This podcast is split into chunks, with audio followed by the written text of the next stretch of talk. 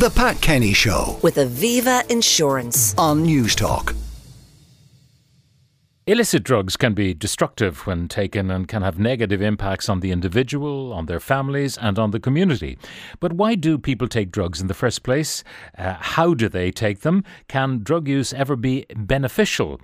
Well, for this and more, I'm joined by Professor in Addictions at Trinity College in Dublin, Jo-Hanna Ivers. Uh, good morning, Jo-Hanna. Good morning, Pat. Now, in case people think this is all ivory tower academic uh, stuff, uh, you have practiced in the field.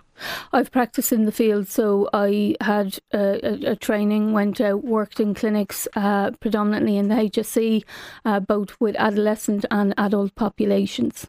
Yeah. Yeah. Now, you decided to return to academia. Why? Well, I suppose initially I had trained with the view that if we got people access to treatment, we'd be sorted. So, in other words, if we got them into detoxification and they were able to rid themselves of drugs, then that was a job well done. Actually, I found out very quickly, but for a long period of time, that it was far more complex than that. And I suppose what instigated me to return to uh, academia was that there were a cluster of deaths, and I, I, knew for me I was no longer being effective in that space. And perhaps if I understood things not just from the individual level, but from that population level, that I would be of more use. Let's take a more global look then at uh, drug taking. Why do people take drugs? What are the reasons? And there are many, I suppose. There are many reasons, but I think they come down to two things, which is people either want to stop feeling something or start feeling something. That can be something as small as taking the edge off a really uh, difficult day, or it can be masking the pain of a childhood adversity. So, but ultimately, it's about either stopping feeling something or starting feeling something.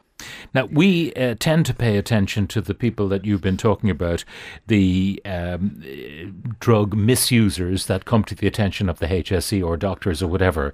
But you would maintain there are many more drug takers than we ever know about. Yeah, and I guess the crux of it comes to just what you talked about. We're often talking about a more visible uh, population. And I think, um, again, if you look at Canada, and I'm not advocating for Canada as a country, but what they've done very clearly is put drug use on a spectrum.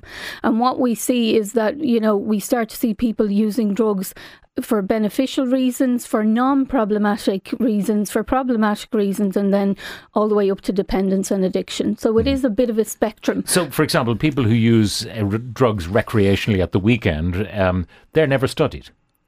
Well, they tend to not come to our attention, and unless you do a population based study, you won't tap into them. And it tends to be not the groups that you hear other people advocating for.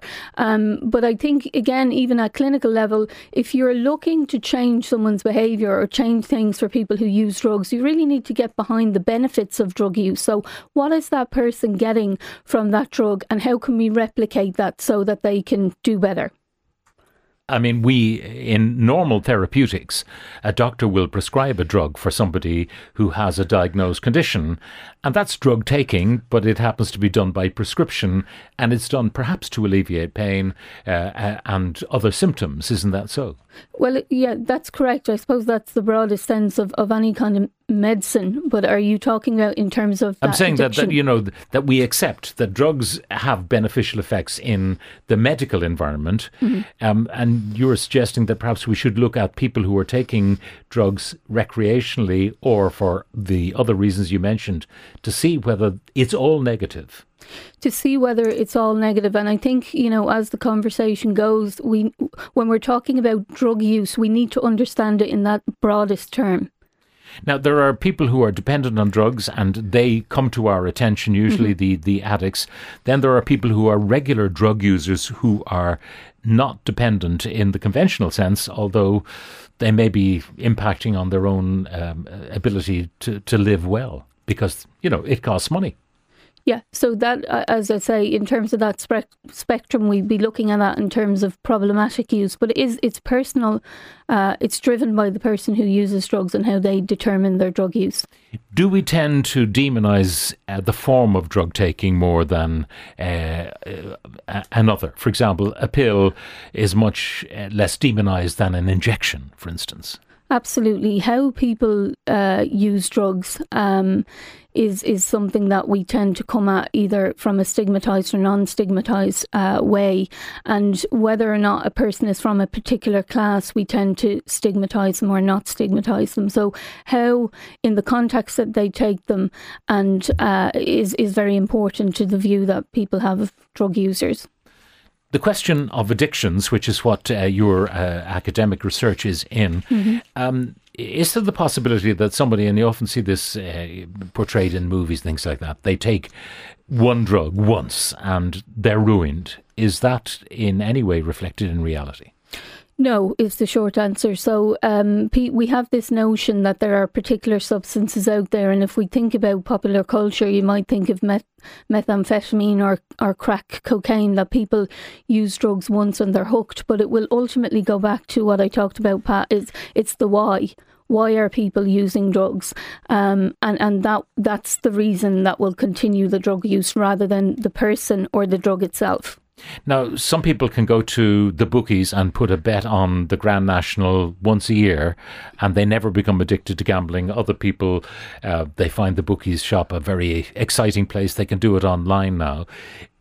Is it that the same with drug taking that some people just find the the high utterly addictive, really, from the beginning, and others can be transient, can be occasional drug users, and never become hooked? Absolutely. I mean, it's a, it is a, a very good analogy that people can, as you say, transition in and out without any effect or perceived consequence. What is your view then on the availability of drugs? I mean, we're talking about illicit drugs, not those prescribed by doctors. We happily, touch wood, don't have the opioid prescription drugs problem they have in the United States. But the illicit drug business, I mean, what's your view on it? Should it be controlled? Um, should it be allowed to, to remain, you know, out of sight in the in society at large?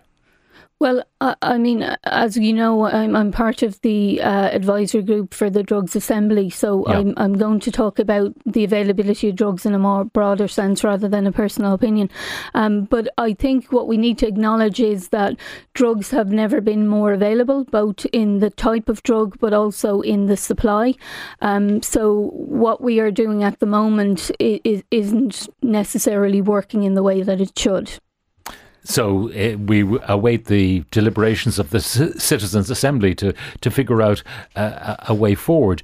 What about people who are addicted and the, the road to recovery? I mean, you, you your own personal experience indicated that it's not by any means a guaranteed success. It's not a guaranteed success, but what I really want to get clear is that lots of people get recovery um, and that recovery is absolutely possible and it's visible. And again, to bring it full circle, it goes back to the why. So, w- what we know about people who succeed, who, who transition from addiction to recovery, is that they have a certain amount of capital in their arsenal. And that can be positive relationships, connection with community, access to job and education, a safe and uh, secure house to live in. And actually, that they're the kind of investments and resources that we really need to start to look at when we're wanting to, I suppose, bulk that population up and really rectify what's happened with addiction. Yeah. Um, you were awash with drugs. I mean, is it inevitable that our population who have drug problems is going to increase? Um, well, unless we start to do things differently, because you know yourself, what is the definition of stupidity? And it's repeating the same thing all over again. So, uh, what we're what I've said is what we're doing isn't working at the moment in the best way it could. Jo-Hanna Ivers, Professor in Addictions at Trinity College in Dublin, thank you very much for Thanks, joining us Thanks in studio today. Now, people are less likely to conceal their negative attitudes to disability policies on surveys that assure them of their anonymity. That's according to research conducted by the ESRI. A second experiment found that public support was even lower when questions included specifically how disability policies would be funded or potential trade offs. I'm joined now by Associate Research Professor at the ESRI and TCD Adjunct Professor of Sociology, Dr. Francis McGinnity. Good morning, Francis. Good morning, Pat. Now, explain uh, the methodology of this study, what you were trying to ascertain. Yes, so this was uh, a this study, as you said, funded. It was funded by the National Disability Authority to investigate attitudes to disability in Ireland using an experiment to check whether people are concealing some sensitive opinions when they're when they're asked directly. So we had a sample of two thousand people, nationally representative, and the sample was randomly split so one group got asked direct questions about their support for policies that affect disabled people. And then the second group weren't asked about their support for, for individual policies, but asked about their support from a list. So we could then estimate which of the of the disability policies people supported and, and compare this sort of fully anonymous support from the list with responses to direct questions. Mm. And, and, and, and this is where the gap emerges. So a key finding, for example, is that, you know, 77% of people say they support increased welfare payments for disability when they're asked, uh, directly, but then when they're when they're given complete anonymity, you know, a sort of secret ballot, sixty six percent then support. So one in seven conceal their their kind of lack of support because uh, they, they can be honest when they're anonymous, which is uh, an interesting aspect of this survey. Um, what sort of general support was there for the provision of disability services? You know, things like uh, car parking spaces for those who uh, might have a disability or be wheelchair bound. Yes, overall, um, you know, the good news is that overall public support uh, for disability and disability policies is high, um, no matter how the questions asked. But I suppose the main lesson for us was that standard surveys may overstate that level of support. And, um, you know, as you mentioned in a, in a second experiment, we, we test whether support differs when questions say the policies might be, how they might be funded. So, you know, say 98% of people are in favor of, of children with disabilities getting the support they needed. But then when, when, when funding was mentioned, you know, that, that, that this would be funded uh, through a budget allocation, that dropped to 85 and it fell to 66% when the question was, um, you know, a tax increase should be um, used to put more money towards making mm. sure children with disabilities get the sports they need. Now, did you see, in terms of, you know, ABCD1, F1, whatever, uh, differences in the attitudes of, of people from those uh, various demographics in terms of their anonymous responses and in terms of their uh, identifiable responses? Yes. So one one finding was that um, people with higher education were were actually more likely to conceal lack of support uh, than than than people who didn't have third level education. You know, so so seventy six percent of the higher educated supported higher welfare payments, but only fifty nine when reporting anonymously. So this suggests that, um, you know, the highly educated may be more sensitive to social desirability pressures and, and wanting to, to look good in, in the, in the mm. presence of others and hide their true beliefs. Now, this is partly rep- related to the fact that, um, people who've higher education don't tend to know people with a disability and a really strong finding, uh, not surprising, I'm sure to listeners in some way, but um, a really strong finding was that people who are familiar with a disability, either they have a disability themselves or a close family member, a partner, a child, a parent, are more supportive of all these policies than people who report knowing nobody. And this is regardless of how the question is mm-hmm. asked. You know, this uh, it, it has been found in the international literature too that frequent positive social contact with a disabled person sort of facilitates understanding and support, particularly a close relationship. So we take from that then that you know, increasing inclusion of disabled people in communities and workplaces and informing